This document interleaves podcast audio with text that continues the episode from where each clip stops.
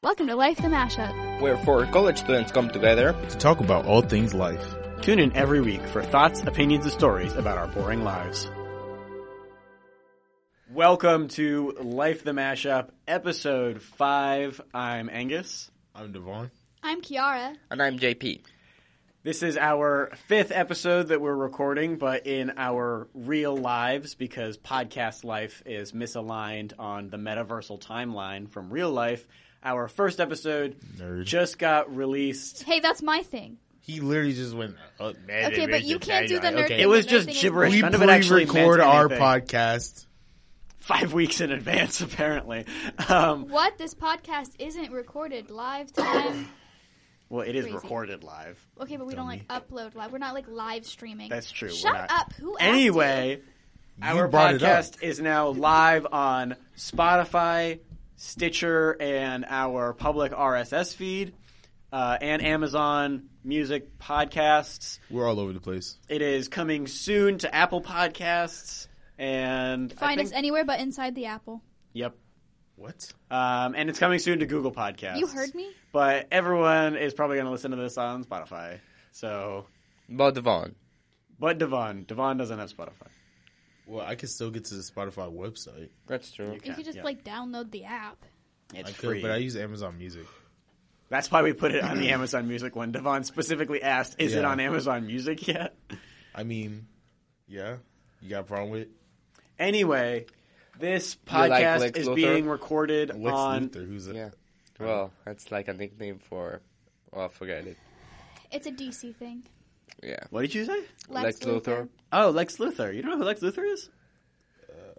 Well, he's the guy from DC, but like I was referring to Jeff. What does his Jeff Bezos as Lex Luthor? What? Oh, I have seen that thing actually. Yeah. I did not. Jeff Bezos is like Lex Luthor in a lot of ways. Yeah. So anyway, my favorite DC character is either Aquaman or like Green Lantern. You mean like Iron Man? Green Lantern, really? That's not a Green Lantern. I know. Crazy. Green Lantern is terrible. What? All right. He has a ring that he can do anything with. It's the only thing Ryan Reynolds has ever done that hasn't made me happy. Did you guys watch the Green Lantern movie? Yeah. Yeah, it was terrible. It was great. The one with Ryan Reynolds? Ryan Reynolds is like, that movie was trash. I love Green Lantern. Movie. Okay, I will say Aquaman was better than Green Lantern, but Green Lantern was still objectively good. Aquaman was like... what they needed to do to come back. Because DC has a lot of great characters, and they just lot of shit movies. But the TV shows, though. Yeah, they do win. The TV shows are pretty good. Well, not even. Marvel is coming up with some pretty good TV shows. Marvel's doing better now, but for a long time, DC was better at their shows. I still haven't liked any of the Marvel shows that much. The new one, like, WandaVision was pretty good. I really liked WandaVision. WandaVision was pretty nice. All right. But, okay, so WandaVision... Winter Soldier and Falcon and the Winter Soldier? I started watching that, didn't ever catch on to it. I just really liked Sebastian Stan. I really liked Hawkeye. This is my argument for those. I haven't seen Hawkeye yet. I would say that neither of those... by the way, we have a real topic for this episode. Keep listening and we'll get to it eventually. Also, neither of those are like... TV, because most of the story, I think, for those is a story arc that just spans the whole season. So really, it's just a movie that they put cuts in to make it different episodes. Yeah. I wouldn't call it TV at all, because a lot of times... Okay, what about like Jessica Jones? Jessica Jones was a TV show. Daredevil, Iron Fist, Luke Cage, Defenders. Luke Cage was great. Defenders wasn't that great. But it was TV. I would argue that for all those. But those weren't like fantastic quality TV. They were good, but they weren't amazing. But with Falcon and the Winter Soldier and WandaVision, although they were like really good and enticing, they weren't TV. They were movies that they put like extra cliffhangers in so they could slice it up into episodes and make more money off of it. Yeah, true. That makes sense. Okay, the day we're recording this is Tuesday of Dead Week. So Dead Week obviously is the last week before final exams. It'll probably also be the last podcast we record on campus, because we record in the on-campus podcast room, and I'm pretty sure it's going to get locked at the end of the week. So next time you hear from us after this podcast, expect the sound quality to be a lot worse because we won't be in the fancy podcast room anymore, but we'll be back in the fall. I mean, maybe from some of us. I don't know about you guys, but I actually do have a pretty nice mic at home. So I have a mic. I have a meh mic. I don't think I have a mic. Meh? Like, what mic do you have? I have a blue snowball. Okay. I have a USB microphone. Blue snowballs can, like, they're pretty good. Yeah, it's you good can enough. Finagle it to be better. Yeah. I can buy a microphone. I could buy a microphone too. I think that we should all just record while driving. That'll be fun. Like, that was a long drive. We should do a podcast. I drive 5 hours a week minimum. Wait, hold on. This gets to our real topic. The topic for this week, since last week talked about our feelings at the end of the semester, is what are our plans for this summer? And part of those plans, obviously, is to continue recording Life the Mashup, the wonderful podcast that you guys all love, you being the listeners. What was that? You don't think they love it? Nah. They should love it, and they should tell their friends because we need more listeners so we can get sponsorships. Money. There's hair on my face. I'm a Baroque college student. Me too. Okay. Yeah, I was going to say, we should record a podcast, like, while driving somewhere. Like, if we drive to Syracuse. Like, just the four of us in a car? Yeah, that'll be fun. And, like, put, like, the blue snowball or something on the center console, and then we all just talk. Yeah. What a road trip. Well, I mean, we'll all, well, except for Angus, but we'll be in the same general vicinity. Aren't you going back to Vermont? He's staying in where we're at because he's doing what he's doing. We'll get to there. He's staying in where we're at. We have so many good methods of absolutely dodging actually talking about where we are. UCLA. NYU. Albany University. Well, not those places. Not those places. You've dropped 3 out of the possible list. We mentioned those in previous episodes. Yeah. You should go back and listen to them. So now we're just – he's just going to be staying where we are currently at, doing what he's going to be doing over the summer. We're going to talk about that in a second because we're going to start with Quampa as to what you are doing this summer. Wait. Don't we start with you because you introduced the topic? It's I mean, we can start where we want. I want Quampa to start. We're not starting that way because that doesn't work in the circle. Yeah, yes, guys, we just go around this way after. We end with you. Oh, I thought, okay. Like a circle is like a nice shape because it's but like the same. Yeah, I know we talked about circles today in my computer science class. Angus is talking, so I thought that the next would be like Devon. This summer, it's going to be, I'm not really sure. It's still like up in the air, but the plan is I'm going to be staying here in the university doing some research with a new professor I haven't worked with. This professor is pretty nice. I'll probably stay working on what I'm currently doing, which is a prosthetic hand. But other than that, I think I'll just be staying here, doing some research, probably getting some certifications or like things that would be beneficial for me in the future, and maybe I will be doing a program with IBM, and that's it. Like an internship? It's not an internship. It's called the IBM Accelerate program. I had an interview a few weeks ago. I haven't heard back, so hopefully I get into that. It's exciting. What do you do for that? Do you like go and work there, or is it like an online? No, it's like an online. It's not an internship. It's not paid, but it's like a class? Master class? I guess you could say like a master class. Like they prepare you for an internship, but it's like an internship, but you don't get paid. I don't know. It's weird. You have to get coffee for people online? Internet coffee? I don't know. I don't know how it's going to be. Internet coffee? Internet coffee. Yeah. I don't know. I'm excited about that, so we'll see. Someday, when the world has become the internet virtual reality world, Devon's going to have to drink his internet coffee every morning because he's not going to be able to drink his real coffee. Did you ever watch Free Guy? No. I did. I liked Free Guy. He has his internet coffee. Yes, it was a good movie. Or is he Ready Player One? Yeah. He doesn't have internet coffee, I don't think. No, but I seen Free Guy and there was a Chris Evans cameo. Yes. Kiara loves Chris Evans. Kiara, hold up your Chris Evans themed phone case for the non-video podcast. Wow, look at that. I was like a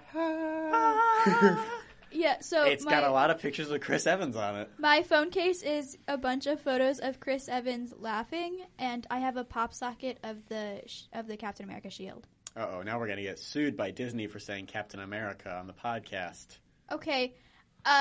Particular shield from a particular Well, you already said the name. Superhero. Well, we can beep it. That may or may not be played by Chris Evans. Copyright to Marvel. There you go. Copyright Marvel Studios 2022. Marvel owns Captain America and all of its assets. What did you say? Fun to play with, but not to eat. Fun to play with, not to eat. What are you going to do over the summer, Angus? No one cares. It's a little up in the air. Mine is an unfortunate circumstance. So, we didn't do our grapefruit and our sugar this week. We'll do that after this. Then. We can do that after this. Mine goes a little bit with that. That's why I just thought of it. So I have worked as a lifeguard for the past couple of years. I really enjoy my job as a lifeguard. That's why I became a lifeguard instructor. But they brought back a particular exam for the agency I work for as a lifeguard, and I've been having some trouble being able to find – because it's an in-person like fitness exam. I've been having some trouble being able to find time with school right now to prepare for it, to get myself physically fit for it, because it was gone for the last 2 years because of COVID. They didn't do it, and the agency still did fine. I'll say that. Like, it wasn't like there was this 500% increase in deaths or drownings or anything like that. The agency still did fine without this test, but they brought it back. It's not my choice as to whether or not they bring it back. It's like 15 bosses above me that makes this decision. And I've just been having some hard time finding the time to train for it and finding the time to actually be able to take it, because it's only offered in so many locations at very specific times. And I don't know if I ever actually said this on the air, but my car is absolutely dead. Not like dead. It's in repair. Got hit by a tractor-trailer truck. He is fine. I'm fine. Actually, we did talk about this before, because I think I mentioned that I was fine and that my girlfriend was fine. But anyway, I still don't have that back. There's no tests offered very close to the university. There was one offered that was closer to my home, but like I said, I don't have my car, and I'm 2 hours away from home. So that's made things a little bit harder. If I can take that test and I can pass it, if I can get prepared for it and I can find a way to get to one, then I'll stick with that job, because I like that job. I get to do lifeguarding, which I like, actually sitting in the chair, and I also get to be in management, which means I get to do in-service training, and I get to do management stuff like making the schedule, and I really enjoy all of that. I don't get to fire people, which I really wish I could. What do you mean, nerd? Yeah, how's that a nerd? He said he likes to fucking make a schedule. I said I like doing managerial stuff. Don't you have a schedule? What? Don't you have a schedule? I like write down my assignments for the week, but that's not a schedule.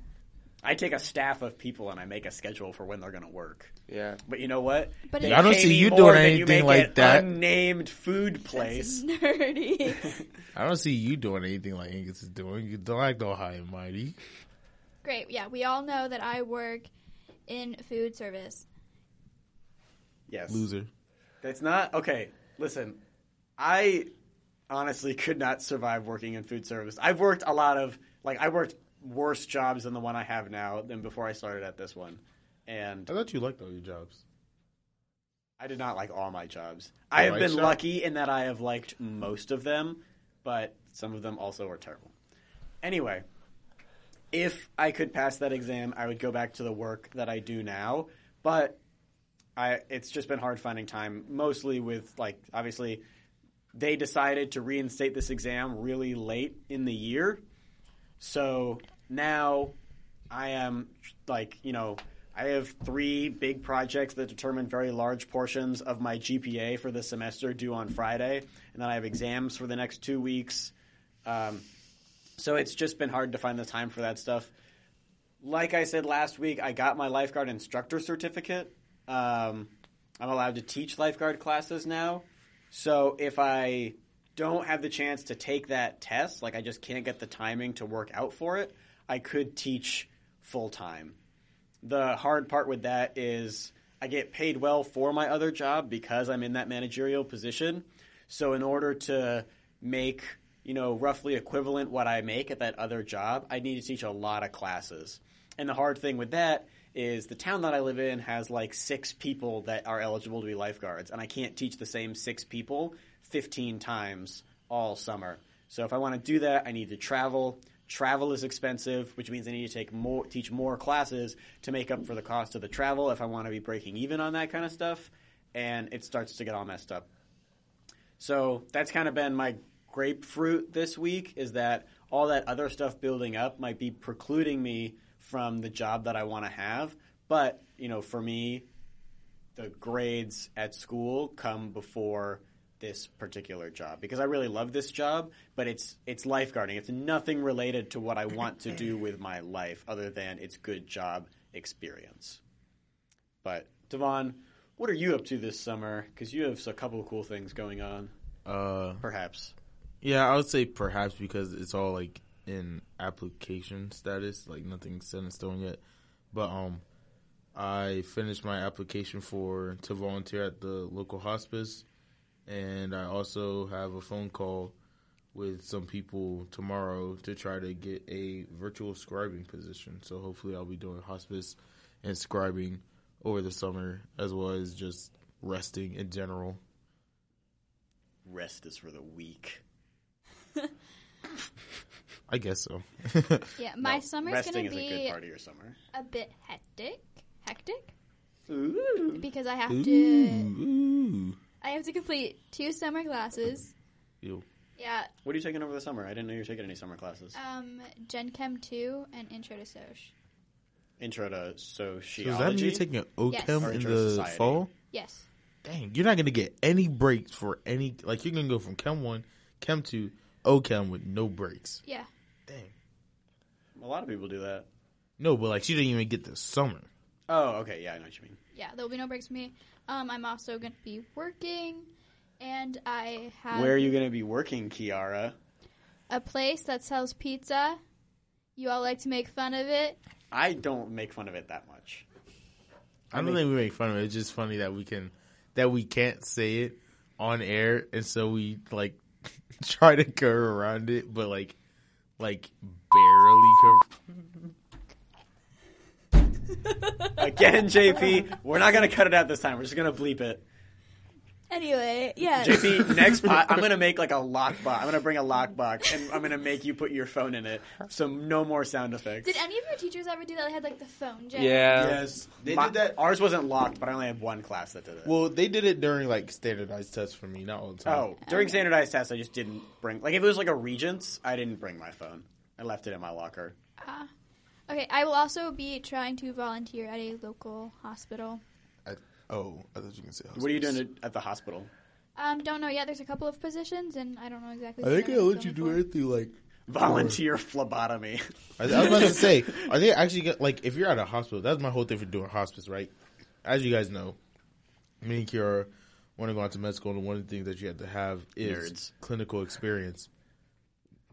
You like math. You majored in math. Hey, remember when you wanted to be a pre-med for like 2 seconds there?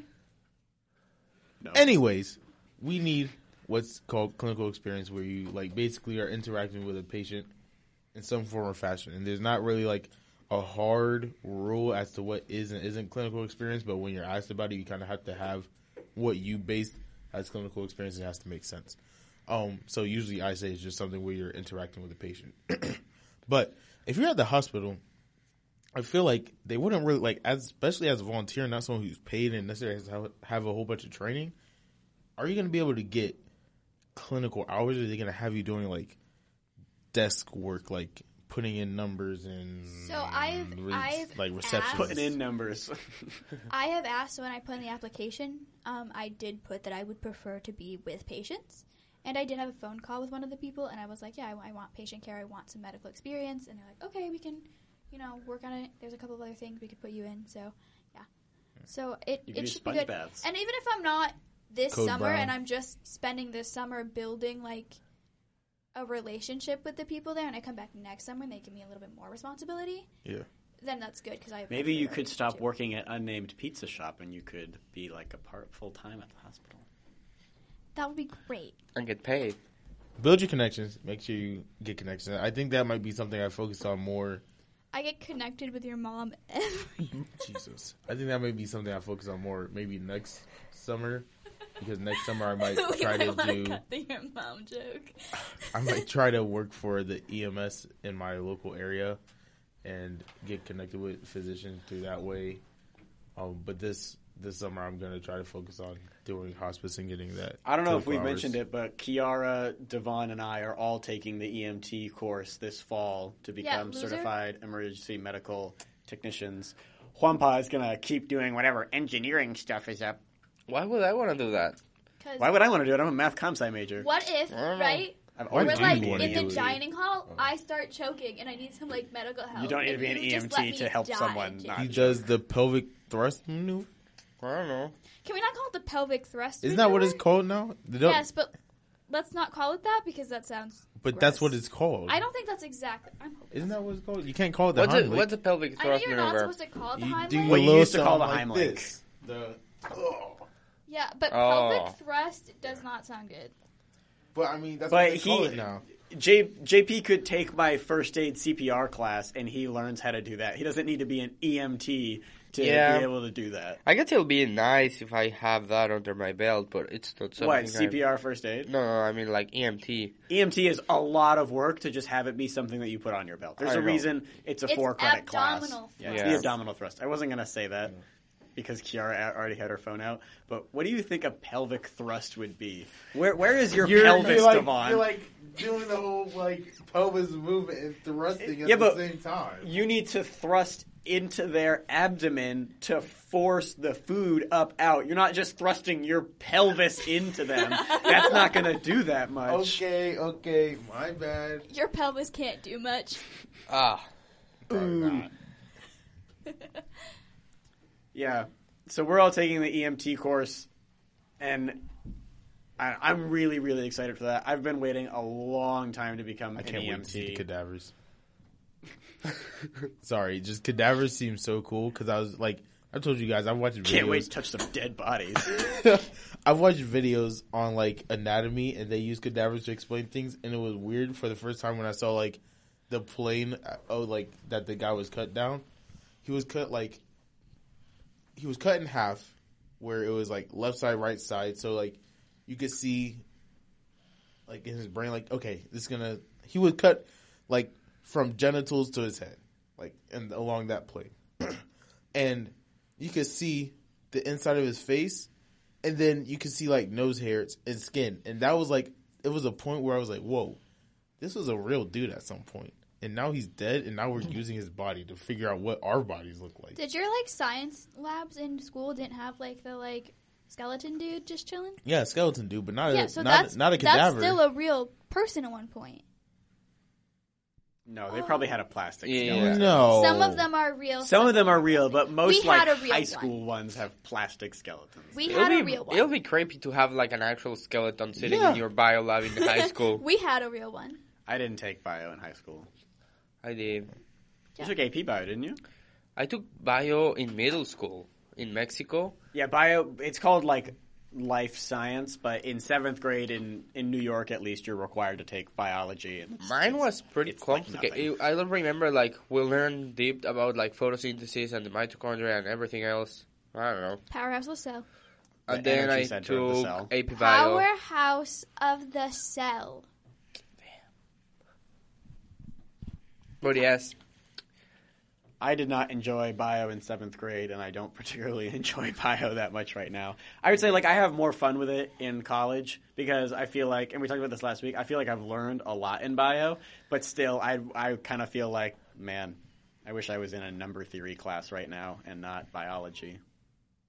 But you get to sit next to us. I just sit behind you.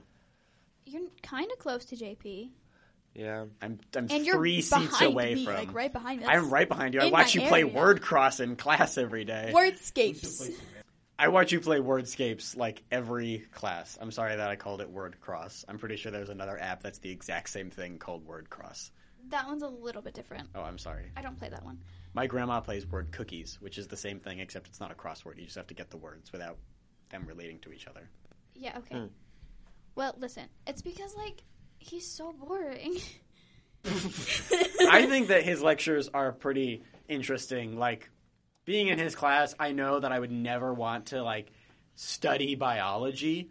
But I still think that his lectures are interesting. And I'm kind of mid between Like, I am and I'm not glad that I took biology. Just because I feel like I learned a lot. What would have been your other option?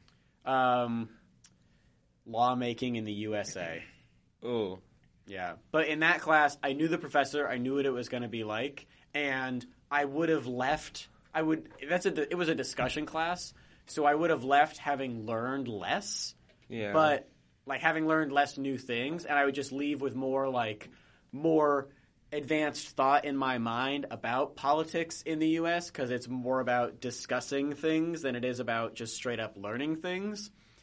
But I feel like I could have gotten a good grade because I knew the professor. I know how he runs his class. We get along well. I know that one of the most important things to him is participation, and I always participate in his classes. And then the rest of the grade all comes from essays. And I don't love writing essays, but I can write good essays. Like, when I write an essay, my grade usually comes out somewhere between 90 and 100. Like, I write good essays, even though they're not my favorite thing in the world to do by far.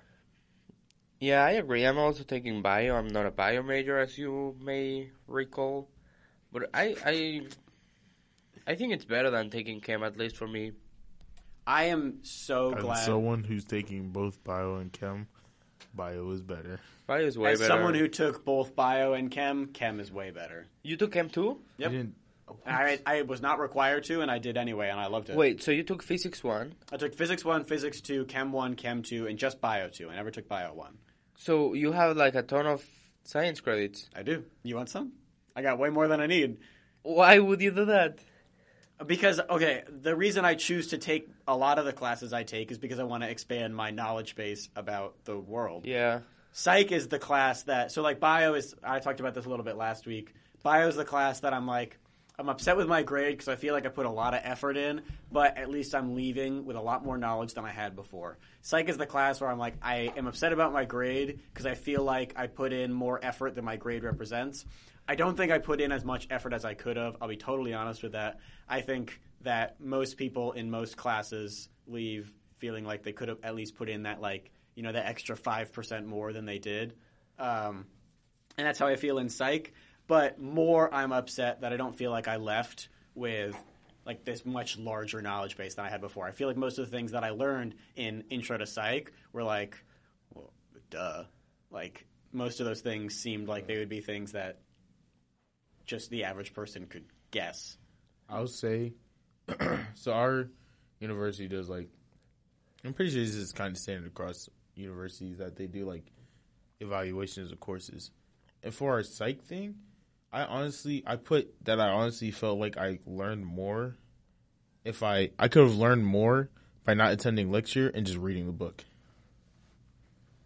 So my problem is that I'm starting to learn that, like, the lectures, like, do not help me learn. I do better when I'm just reading. Yeah. So, like, I just look at, like, the slides and I understand it, which is why I wordscapes in my lectures because I'm like, this isn't helping me. Yeah. There are very few things where it's like I need the lecture because I am just if I can read it, I can understand it, which is normally why, and it's normally why I like homeworks because homeworks I can, like, I'm now applying it and I can just get it that way.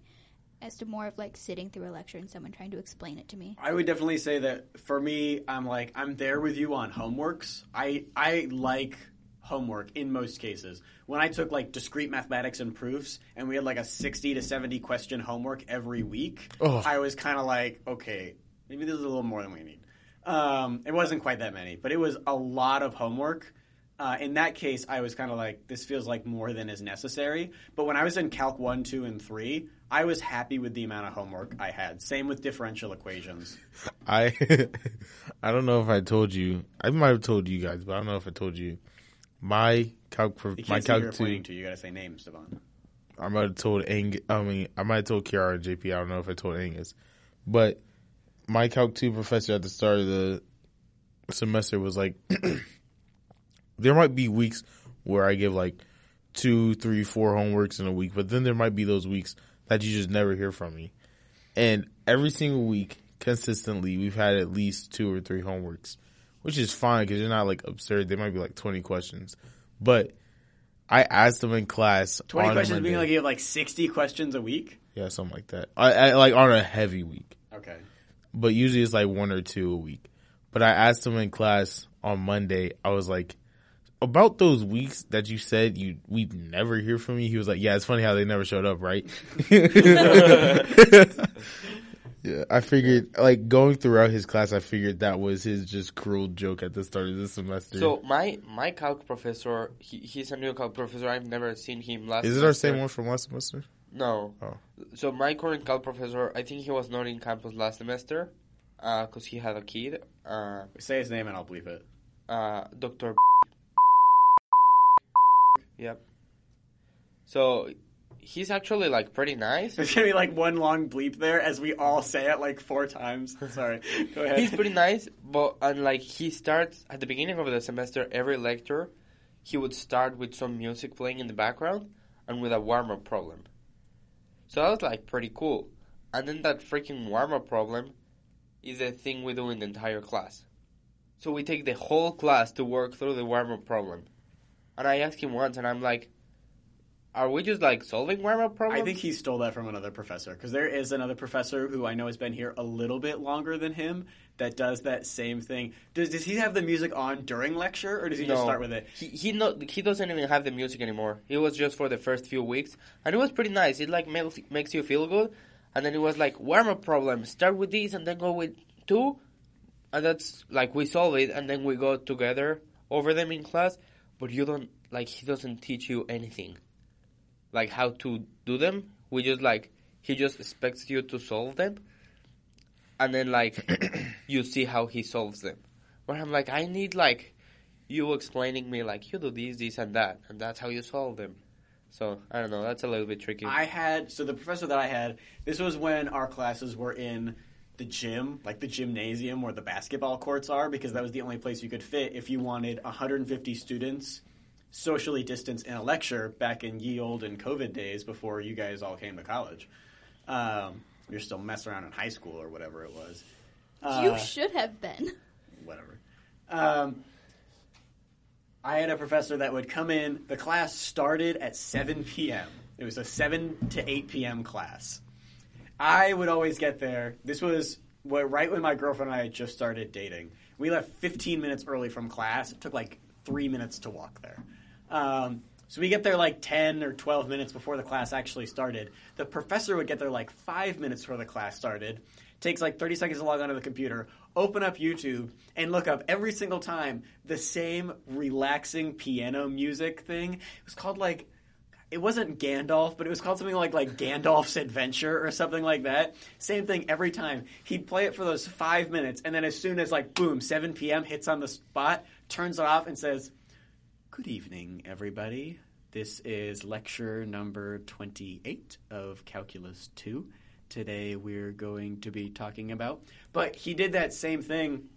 It didn't bother me as much, but it bothered my girlfriend a lot, where a lot of times he would start off with a little example problem, but sometime that example problem would become the hour-long lecture. Yep. And there was one time that he did this hour-long example problem about shinch and coshinch, which are hyperbolic sine and cosine functions. So everyone was, like, scrambly taking notes, thinking, like, this is going to be on the exam. Like, what in the fresh hell is a hyperbolic trigonometric function? Like, no one knew what was going on. And then it turned out that that whole thing was just an example of how you use integration by parts. And the fact that it was these really complex hyperbolic functions had nothing to do with it. Damn. I really liked that professor, even with those few things. I had him for Calculus 2 and again for Calculus 3. I liked him in both. But, you know, with a lot of college classes, you get that kind of thing where professors all have usually like their philosophy about teaching. It said right in his syllabus, like, listen, reading the book is part of my expectation for the class. For our psychology class, her class is built around the idea that you read the chapter of the book we're going to be discussing before they ever start discussing it in class. I'll be honest, and this is really that what I was talking about before. I feel like I could have put that extra 5% forward. That extra 5% would be the equivalent of the eating the box of rusty nails that it feels like to read that psychology textbook. So I almost never did. And that's the 5 or 10% more I feel like I could have put into that class. I tried to read the book. I got I try so hard. I tried on the first one. Every 2 or 3 chapters I would be like, you know what, this week I'm going to do it right. I'm going to read the chapter of the book before we start it in class. I read 1.5 pages and I'm like, oh my God, this is the dullest. This is more dull than reading my applied linear algebra book. Yeah, I think I got through 5 pages of the first chapter, and I was like, "This." I got through stupid. 12 of the first chapter. 5 Ooh. For me, so yeah, it was go each chapter is 35 pages long. Yes, at least. But I think though, before we started the first lecture, our professor was like, "This is a very readers friendly book." She's like, there's a lot of pictures, and she opens it and is flipping through the pages, and there's one picture on the 15 pages she flips through. Yeah, that class was. I mean, no, I shouldn't say was. It's still going on. But it hasn't been my favorite class I've ever taken in college. But I took it. I got through it. I'm alive. My GPA, yes, honestly, will suffer for it. This is going to be my lowest GPA this semester, and it's going to be because of psych and because of bio. But those are the choices that I made, no one said I had to take them. Obviously, I have way more science than I need in credits. For my math major, I needed to take all of physics 1 and physics 2, and then I needed to take 1 semester of another science. And I have 3 semesters of another science that fits that because I have Chem 1, Chem 2, and Bio 2. I think my GPA might drop this semester than it did from last because of calc. That was a hard one for you this semester, which is kind of flipped from me. I feel like calc is the class that I can go in and I can be this, I'm going to be okay in this class. And then I go into bio and psych and I'm I am not okay. I'm a bad test taker. Me too. Especially when I am given a practice exam just the night before, because I can't do that. I am not a study. We've talked about this before. I'm not a study the night before to taking a test. I have to study a week before for a couple days straight, give myself a break, re-enter it to see what I actually got through my head and what still needs to get through my head, and I don't do that because I can't, and then I walk into those tests and I'm like, oh. And the Ebbinghouse's forgetting curve that we learned about in psych, which is one of the few 4 or 5 things that I learned about that I was like, you know what, that makes sense, but it's not something I've seen before. It supports your method of learning, and then you're sort of going to start to forget at a negative exponential rate, I think is what the thing is. And then you study again, and each time you study, that asymptote of what you actually remember afterward moves up a little bit. So science, psychology, supports your method of studying a lot more than mine. But for me, my biggest thing is when I get into a practice exam like that, for one thing, I can't separate it out into multiple days. When I sit down to do a 35-question practice exam, if it takes me an hour or if it takes me 7 hours, I'm finishing it now. That's one of my things with practice exams. I never feel like I can walk away from the practice exam. But that's just me. I don't like practice exams because I build expectations of the exam that then are, later not true. I think with some professors, they do turn out to be true. My applied linear algebra class, I know that if I take the practice exam and the exam that I'm given, I'm going to have questions on the same topics, just with different numbers and, different scenarios given to me. Yeah. But I'm going to have to perform the same processes. If I take my computer science exams, I know when I go in to do the practice exam, that this is an example of the layout and the kind of questions that are going to be asked on the exam. These are definitely not the questions that are actually going to get asked. Yeah. So for, calc, I know what I'm doing. I think I can integrate and do, pretty much any, kind of integration. But the exams are so weird. For the first exam, we had to make a bagel out of integrals. I have a bagel.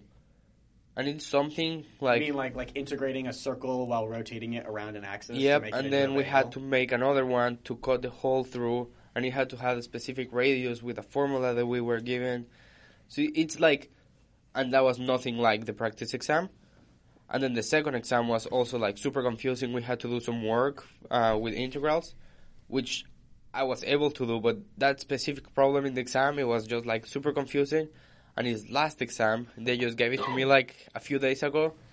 I get the exam from the TA, and I see a big 33 in the exam.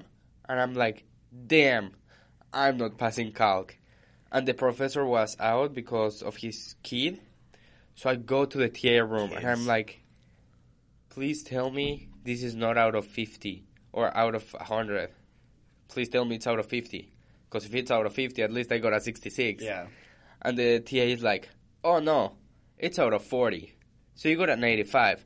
I'm like, okay. Yo, I can imagine that. Like, it's 33. You're like, out of 100? We just took our last bio test, and we did it all together. It was kosher and whatnot, but it was online for the last one. So we all sat down in a room together, the four of us and one other person, another one of our friends, and we took the bio test together.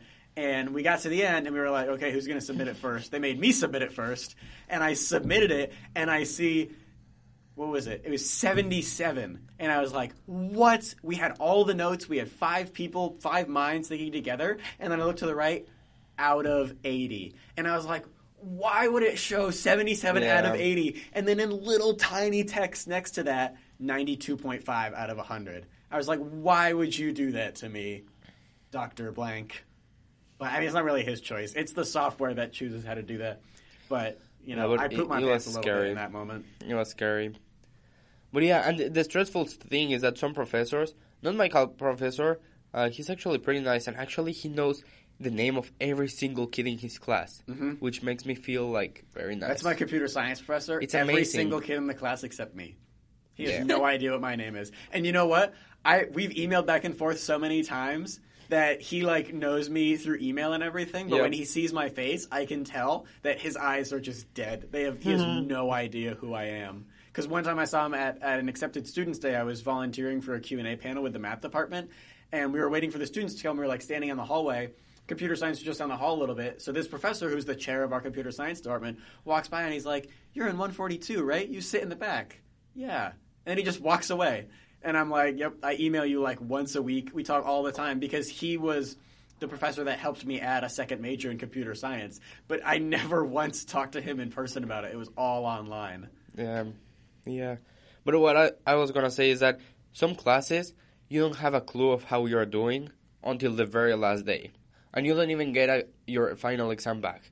So you have no clue how you're doing. And this semester, for some reason, most of my classes are like that. So I have no clue what I'm doing throughout your college career in general. And we mentioned it last week as well.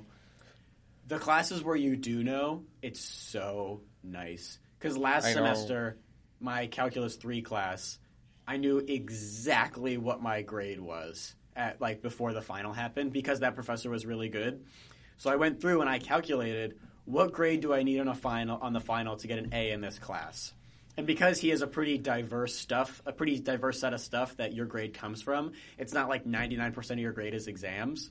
I only needed like an 80 on the final exam to get an A in the class. So when I was on the exam, obviously like I put my best effort into the exam, but I had gotten to an 89.5 or a 90.5 on the exam, and I had one question that I just wasn't able to figure out. I kept trying at it. But I didn't have to leave thinking, like, what is my grade in this class going to be? Because that happened to me in Chem 2. In Chem 2, the professor made the participation 20% of the grade. And honestly, that semester was just so hectic and so terrible. I slept so little the whole semester that I did miss, like, a good number of those lectures, I felt like. Turns out I only missed like 4 out of 30. But for me, when I miss 2 lectures, it feels like I've missed half the class.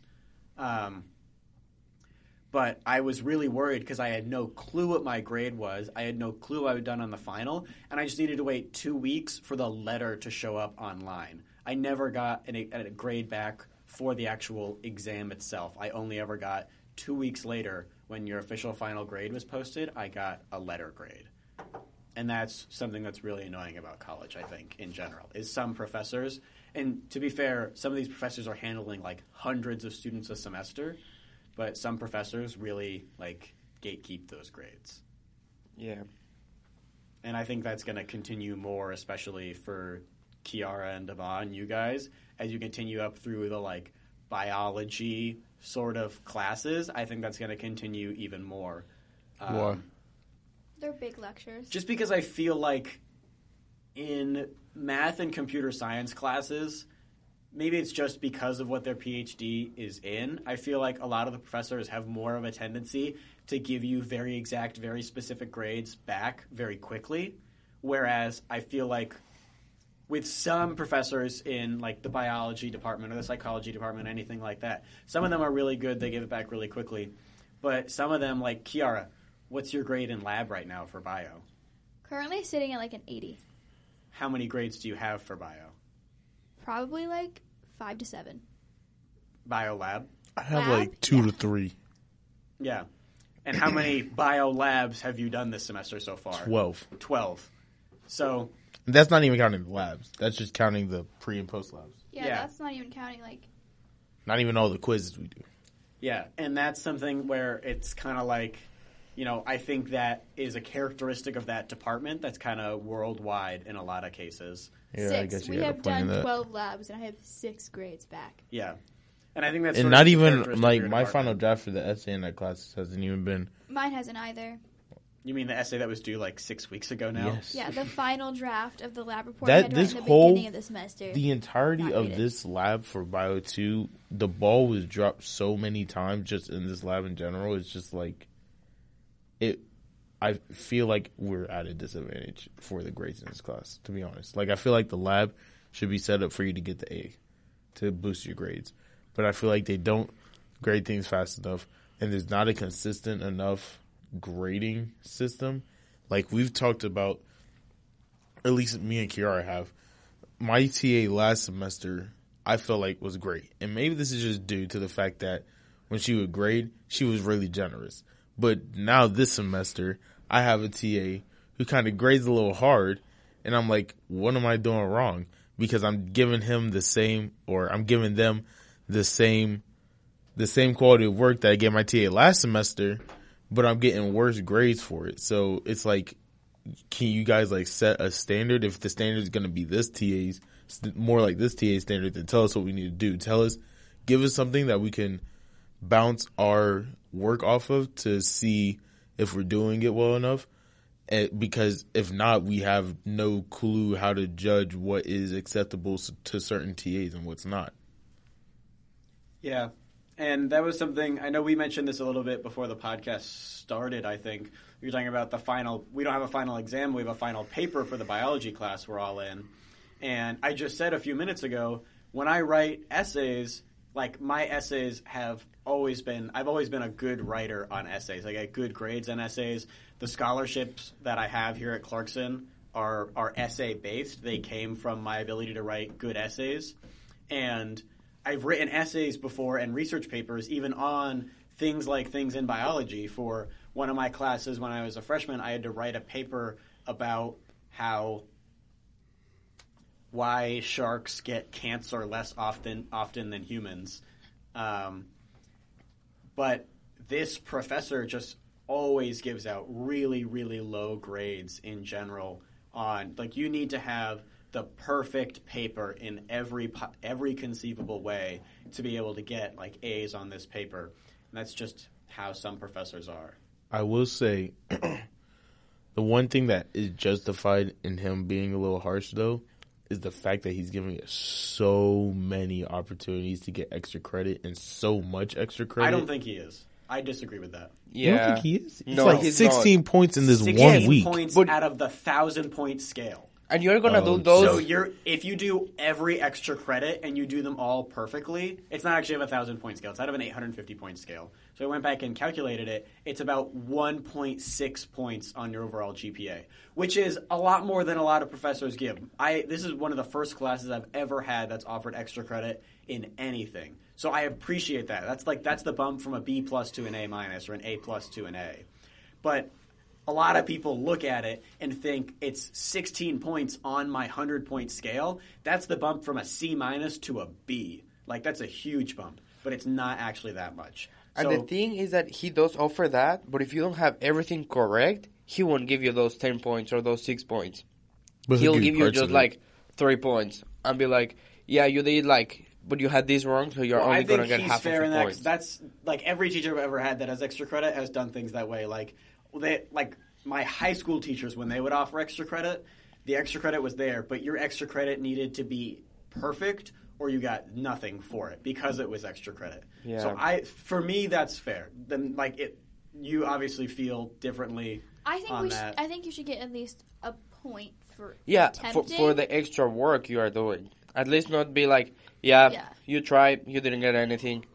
Just be like, what did I get wrong? At least explain me what I did wrong. Like, I've done all of the extra credit, but I have, like, a zero on all of them, and I don't feel like they're all wrong. Which means I feel like yeah, they're all, and I don't feel like I've done them all wrong. Are you looking at because I don't think he updates him like that. I don't know. Maybe it's just because of the grading software that's used. I don't know. Yeah, maybe I'm looking at the wrong place or something, but it looks like I have zeros on all those extra credits, and I know that. Oh, that's why. He says it again. The program that our professors use doesn't get updated very much. So that's another thing. Like, you become jaded to the idea of thinking that you can figure out how well you did on something or how well you're doing in the class by looking on that, on the like website because it's just it's never updated by a lot of the professors. A lot of the professors. You sound drunk. It's never updated by any of the professors, man. It's never updated by a lot of the professors, so it's at a certain point you just are like, there's no point. There's no hope in trying to calculate your grade. Yeah, I feel a little I feel justified and a little unjustified on saying that it's a college thing. Because when I was in high school, I never felt like I had access to the grades to calculate roughly what my average was. But the converse to that, in high school, you got 4 report cards a year, or like 2 report. You know, high school for us at least wasn't in semesters; it was the whole school year. It was one whole school year. Quarters. So you got we were a quarter school, and they had numbers. Ours is just either you're above a C or not. Yeah. So I feel like in high school, I didn't have the things to be able to actually go in and calculate numerically my grade. I did. I had something where my teachers, I don't want to say they were forced, but it was kind of like a strongly encouraged. It was strongly encouraged that they regularly update their grading portal. And we had access to our grading portals where we could go in and say, what do I have in chemistry? And it will tell you what you got on every single assignment and what your overall grade is based off of the assignments that are in there. Like, if your teacher stopped grading right now, this is what you get. So then you know what you need to get for the rest of the world. They also strongly encouraged the teachers to do that for us. Some of the teachers didn't care. They've been there for like 30 years. They were like, I have my own custom grade book. I'm not changing it for nobody. And they would just wait till the very end of the year and upload all the grades into – we used PowerSchool. My high school did.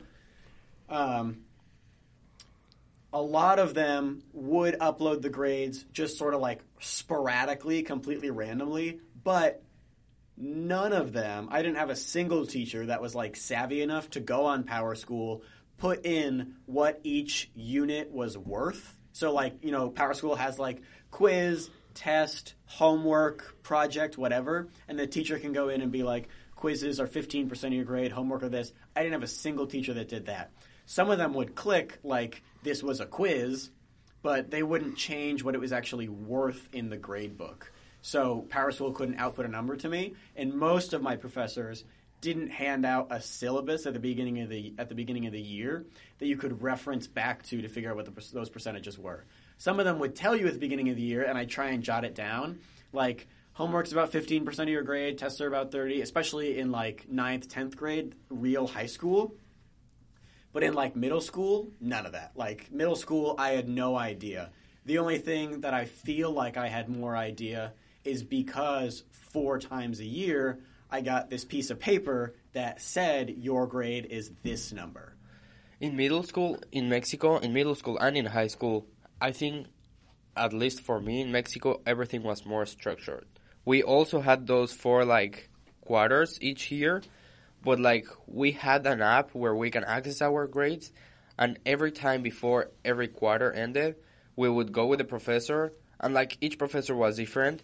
But, like, I remember my geography and history professor, he would, like, count the signatures you have in your notebook that he would, like, sign.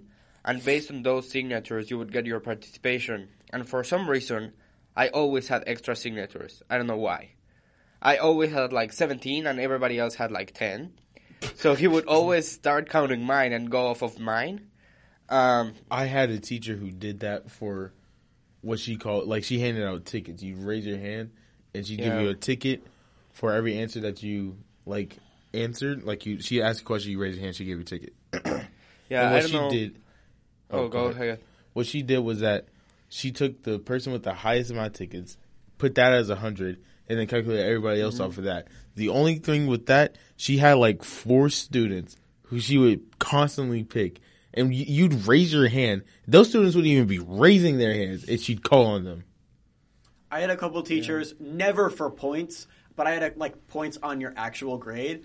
But I had a couple teachers that tried that for extra credit, and then it just, like, it never actually worked out. I had a couple teachers that would do a thing where it was like, we're going to do, like, you know, every time you raise a hand and volunteer and answer a question, I'll give you a ticket. Do it for, like, 2 or 3 days, and then it would kind of peter out. But it was never for, like, points that were a cardinal part of your grade. It was only ever for extra credit, and it never worked out. I had a couple teachers that would do that, and how many – you could, like, put a couple on, like, a test, and so you could get, like, 2 extra points on a test, which sometimes worked well when you're like, I'm not sure about that one question. Here's 2 extra points. Still give me that 100.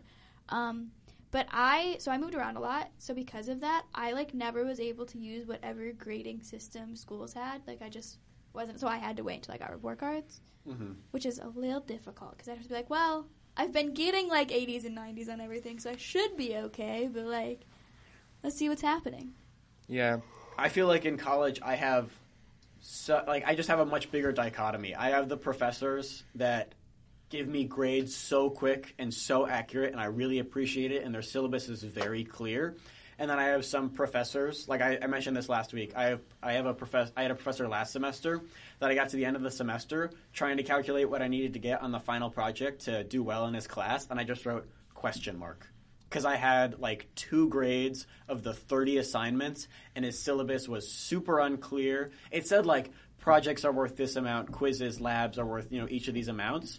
But when they were actually assigned to us, he never said what the difference between, like, when it was a project and when it was an in-class lab. And they were just all in the same folder. And we never actually even found out what was projects and what was in-class labs. Yeah, I think, like, at least for me and my perspective, my teachers in middle school and high school had a more structured, like, grading system, at least for the students' point of view. Like, I had, like, this professor from history, and, like, I had a math professor. We didn't have, like, algebra or geometry. It was just math, and then you would – whatever.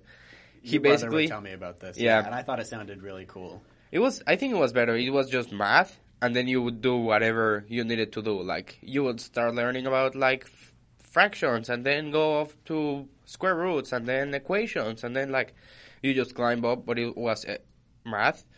But whatever. This professor, at the end of the year, he would be like, okay, Devon, what's your grade? And you would tell him your grade based on your signatures, based on your projects, because you knew the syllabus. What were these signatures? Signatures, like, basically you write the notes that he from class and take notes, and he would write, like, his signature. And that's, like, your participation of the class. Okay. I never had any professor that did anything like that, or teacher in high school. So that was, like, their way to grade participation. Then we had, like – so we calculated our grade. And he would be like, okay, what's your grade, Devon? And Devon would be like, oh, I got a 97. And he would write 97. And every – so often – you? Yes. Every so often he would be like, okay, I'll actually check if you got a 97. And if you didn't, you would get a – like a failing grade. And if you did, well, you did. So some kids were able to pass the class by lying, and some other ones got screwed up by just getting an extra point. Was it just like automatic? Because if it's like, oh, I think I have a 97, and he's like a 96. No, it was automatic. He had like a little like spinning wheel going in the background or something like that. So he made everything fair. But I don't know. It was like nice. But my question though is like, was it an automatic fail if like he was like, if you were like, yeah, I have a 95, and he checks in, it's more like a 90, like 3. Oh no, then you will be fine. But if you were like, oh, like you got a 95, and you got a 75, okay, something like that, you would just fail. But I don't know. I think the structure was better. And here, I think you're kind of just like trying to figure it out on your own, because you are given a syllabus for every class, and it's supposed to be like a very important document. But like for engineering and society, I have only 2 homework assignments graded. I don't have my exam back. For MATLAB, I have no clue what I'm doing in how I'm doing in homeworks or exams or labs or anything. So I don't know. I think that's definitely like, I think that's consistent at a lot of colleges. Like, you know, it's definitely not just ours, because I have a lot of other friends that are in college. And I think really a lot of it comes down to a professor-by-professor basis as to, like, how they want to do things. I have, like, I do appreciate when all of our professors are required to put in their syllabus, like, I will try to return grades to you within this amount of time. Personally, I really just appreciate it when they put, like, I will return grades to you when I can. If they're going to be a professor that, like, you know, takes forever to return grades, I would rather they put, I'll return grades to you when I can, than just to, like, look good to their department head. They put, I'll return grades to you, like, within 48 hours, and then I wait months for a grade. I'd rather you just say, like, I'll return grades to you when I can. Because I do actually, like, when I sign up for a class and I get in and I get the syllabus, I go through and I read most of the syllabus. The only thing I usually don't read in the syllabus is, like the academic integrity rules, because they're the same on every syllabus, and I've read them before. So, you know, I really do appreciate it, at least when professors are honest on their syllabus and they're like, listen, I teach general chemistry 1. I have 600 students a semester, and I, you know, like, there's a lot of TAs, but, you know, it takes a little while for your grades to get back to you. I'm like, that's fine, but just don't tell me on the syllabus then that I'm going to get it back in 48 hours. Because if you tell me that, I'm going to expect it. But if you say, like, I'll try and get exams back within a week because I know they're important, but homeworks might take me a little while to get back. Or, like, my statistics professor this semester was like, listen, your homeworks, I'll try and get you the numerical grade as quick as I can, but there's over 100 students in this class. If you want to come to my office and talk about it, we can. I'm not going to hand back 60 students' homeworks every lecture. So, you, like, you turn in your homework a week or so later, you get your homework grade online. And if you want feedback, you can go ask him. But he's like, I'm not going to spend the time giving feedback for every student when 80% of you are going to get it, look at the grade, recycle it as you leave the classroom. You know, that's a waste of their time. So I'm totally fine with professors that do that. Just, and our bio professor does the same thing. He's like, we have Scantron tests. So he's like, I'll give you your, what does he call it, grade report? Yeah. I'll give you your grade report if you want. It tells you what you got right and what you got wrong, but I'm not going to go through the process of getting the grade report for how many people do you think are in bio too? It's over 100 because there's 2 sections and there's at least 60 or 70 in each. He's not going to bother doing that because for me, I've never requested it, you know, especially since the exams aren't cumulative in bio too, and I know I'm not going to have future classes that ask me about this information. I get my grade and I'm like, all right, that's my grade. I don't really care as much about what exactly I got right and what I got wrong. Yes, I think that this is a good time to wrap up the episode. This was definitely a wild one, all over the place in terms of topics and in terms of bleeping out lots of different things that Devon kept saying over and over again that aren't allowed to be said on the air. I didn't say that many things. No, you just kept saying the same thing. Oh, yeah, until I realized what I was saying. What thing? Don't say it again. So we'd like to thank you very much for listening to episode 5. This is the last episode on campus for this year, so we will see you in a couple weeks in the summer. See you later, guys. See you. Peace out. JP, say adios because you're Mexican. Adios, amigos.